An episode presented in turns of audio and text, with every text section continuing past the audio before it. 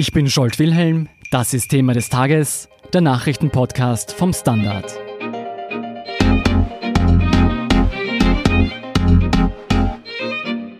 Geht es nach der künftigen EU-Kommissionspräsidentin Ursula von der Leyen, soll sich die neue Gesundheitskommissarin Stella Kyriakides nicht nur für die Bürger, sondern auch für die europäische Pharmaindustrie einsetzen.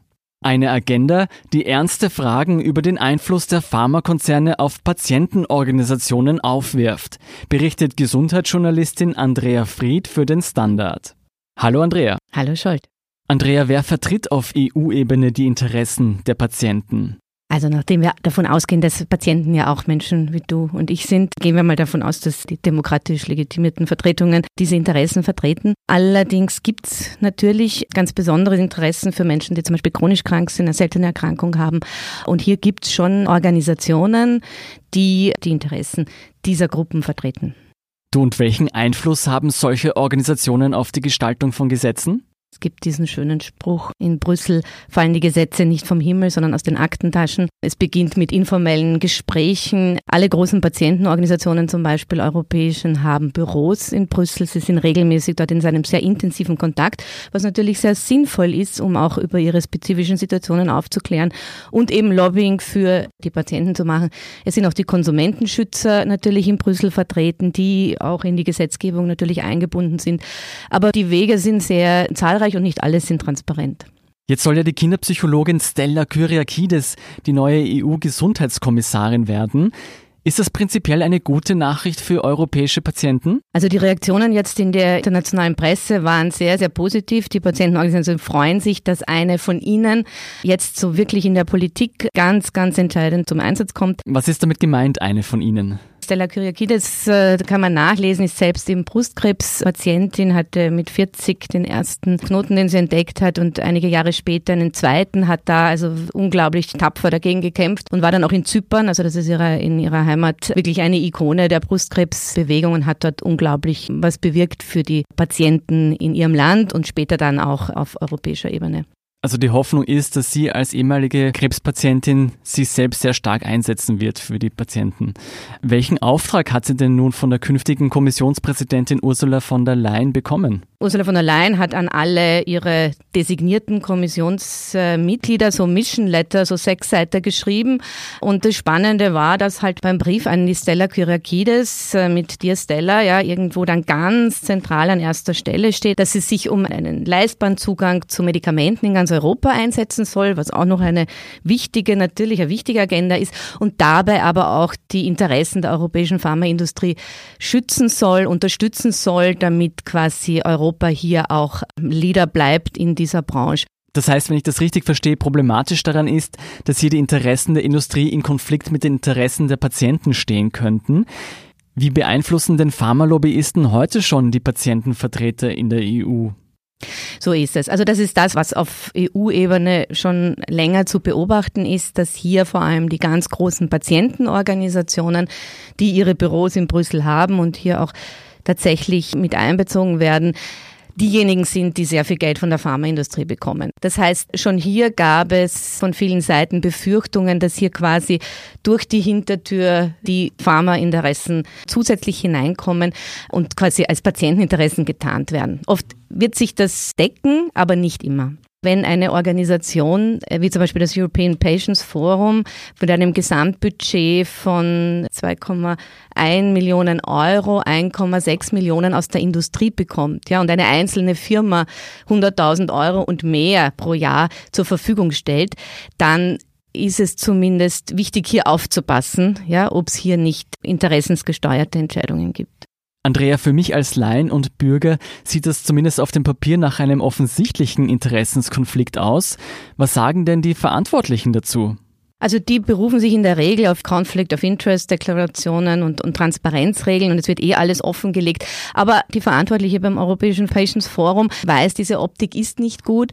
Es gab auch früher mal mehr Geld von der Europäischen Kommission, die wurde gestrichen. Um zu überleben, muss man das Pharmageld nehmen und man sei sich dessen natürlich sehr bewusst und man würde jetzt eben nicht nur äh, der Industrie einen Gefallen machen. Allerdings, wenn man sich das Programm dann ganz konkret anschaut, welche Projekte werden dort umgesetzt, dann ist das nicht zu übersehen, dass es hier einen Schwerpunkt gibt, zum Beispiel auf Entwicklung von neuen Medikamenten, ja, Durchdringung des Marktes mit neuen Medikamenten, äh, neue Medikamente für ganz Europa. Was natürlich ein gutes Anliegen ist, dahinter versteckt ist allerdings, worum geht es der Industrie bei ihren Lobbying-Aktivitäten? Es geht ihnen darum, möglichst hohe Marktpreise zu erzielen, möglichst hohen Umsatz zu machen. Und wir haben halt im Gesundheitssektor oder im Medikamentensektor einen, wie soll ich sagen, einen Markt, der nicht funktioniert wie ein Markt. Stellen Sie sich vor, Sie haben ein Kind mit einer schweren Krankheit, ja, und das Medikament kostet 700.000 Euro pro Jahr. Natürlich wollen Sie dieses Medikament haben. Das heißt, die Preisgestaltung ist nicht nach Angebot und Nachfrage zu regulieren, sondern die Nachfrage ist unbezahlbar für wirkliche Innovationen. Das heißt, es muss hier eine Regulation geben und gerade deswegen ist es hier auch so wichtig, dass man sich diese Themen anschaut, ja, Monopol, Patentschutz. Das sind ganz wichtige Dinge, um möglichst großen Nutzen für die europäische Bevölkerung zu schaffen. Und da kann es nicht um Wirtschaftsinteressen gehen. Die sind dem diametral gegenüberstehend. Was sagen die Kritiker, was geschehen müsste, um die Einflussnahme zu verhindern? Wichtig wäre, dass die Patientenorganisationen auf Länderebene, also in den einzelnen Ländern, aber auch auf EU-Ebene wirklich die Möglichkeit haben, unabhängig zu agieren. Das heißt, sie müssten öffentliche Fördergelder bekommen, um nicht abhängig zu sein, schon gar nicht von einzelnen Firmen, aber auch nicht von einer Industrie als Ganzes. Deutschland zeigt vor, wie das zumindest ansatzweise gehen kann. Deutschland ist auch einer der großen Bremser, wenn es um ähm, Harmonisierungen auf EU-Ebene in dem Bereich geht, weil in Deutschland wirklich ein sehr striktes Management der Medikamentenpreise und Zulassung und Nutzenbewertungen gibt. Du hast ja im Zuge deiner Berichterstattung mit Ursula Helms von der deutschen Selbsthilfeorganisation NARCOS gesprochen. Wie wird denn in Deutschland konkret verhindert, dass Pharmakonzerne Einfluss auf die Gesundheitspolitik nehmen? Also ich glaube, verhindern können sie es auch in Deutschland nicht. Aber es gibt seit vielen Jahren, seit 2004, eine gesetzlich geregelte Förderung von Selbsthilfeorganisationen. Und zwar jetzt nicht nur von den Gruppenaktivitäten auf Länderebene, sondern wirklich für die Interessenvertretung. Und es gibt eine sehr gute, klare Regelung auch, wo in Deutschland, in welchen Gremien mitreden dürfen, ihre Anträge einbringen dürfen. Und hier wird ganz genau geschaut, ja, woher wird das finanziert? Die Vertreter müssen akkreditiert werden und ein zu hoher Einfluss der Industrie ist dort ein No-Go. Ursula von der Leyen ist ja selbst eine deutsche Politikerin und kennt ja wohl die Problematik.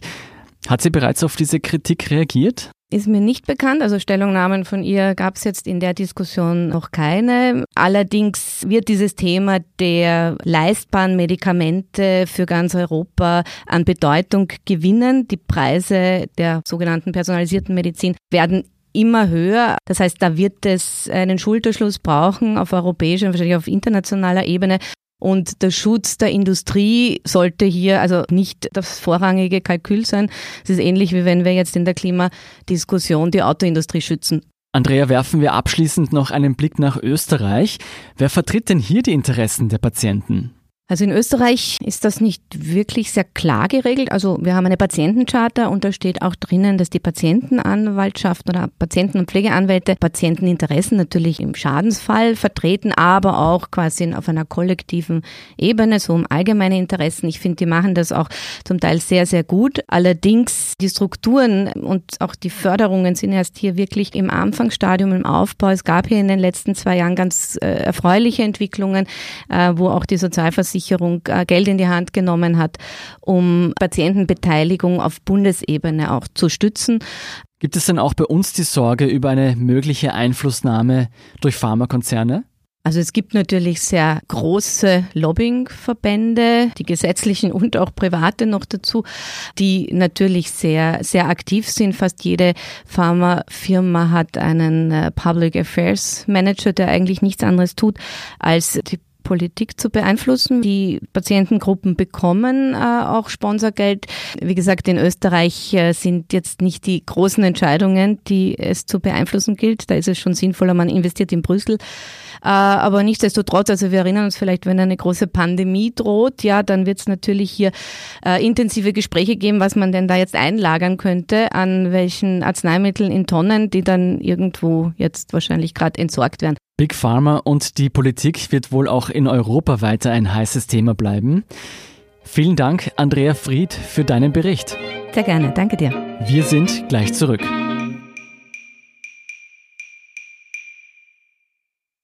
Guten Tag, mein Name ist Oskar Bronner. Was man täglich macht, macht man irgendwann automatisch. Es wird zu einer Haltung. Sie können zum Beispiel üben, zu stehen. Zu Ihrer Meinung, zu sich selbst, für eine Sache. Wir machen das seit 1988 und es funktioniert. Der Standard, der Haltung gewidmet. Hier sind noch zwei Meldungen, die Sie interessieren könnten. Erstens, der älteste Touristikkonzern der Welt, Thomas Cook, ist pleite. 600.000 Urlauber sind von dem Zusammenbruch betroffen. Noch am Montag wurden sämtliche Flüge des Veranstalters gestrichen. Thomas Cook gilt als Erfinder der Pauschalreisen und ist in Österreich unter der Marke Neckermann Reisen bekannt. Die Jobs von 21.000 Mitarbeitern sind nun in Gefahr. Mehr dazu lesen Sie auf der standard.at slash Wirtschaft.